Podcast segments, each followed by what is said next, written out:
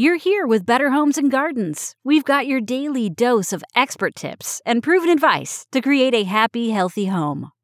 One of the benefits of people deciding to stay at home in the past few months is the increase in pet fosters and adoptions.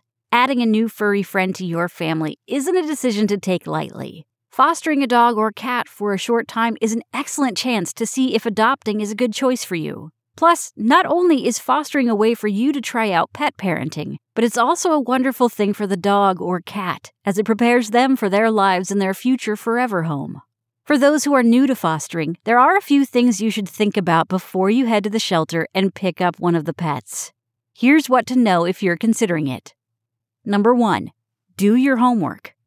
Every shelter and rescue organization has its requirements for fostering. Its staff or volunteers can explain them. But also talk with the organization's fosters about their experiences to learn things like the level of support offered. Your proximity might also make a difference, says Julie Castle, Chief Executive Officer at Best Friends Animal Society in Kanab, Utah. Many shelters want you to live within an hour of the shelter, so you're on hand for medical care and or visits with potential adopters.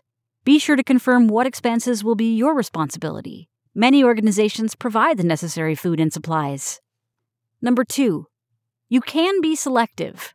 All ages, breeds, and species need foster homes kittens, puppies, adults, as well as seniors. So chances are you can find a good fit for your household. Shelters and rescues don't want you to foster an animal that you don't feel comfortable with, says Cara Achterberg, dog rescue advocate and author of Another Good Dog and 100 Dogs and Counting.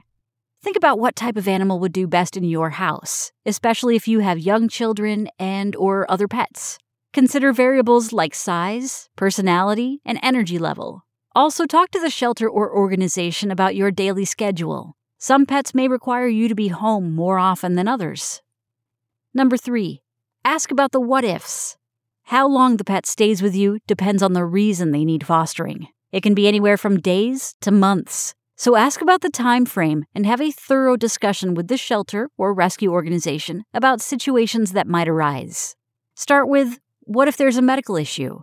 What if I need to go away? What if the animal winds up not fitting with our family or current pets? Number 4. How to say goodbye.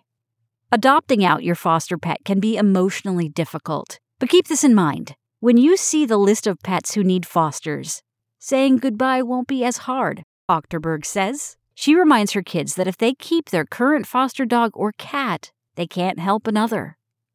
Thanks for listening. Meet us back here every Monday through Friday or head to bhg.com to learn more now.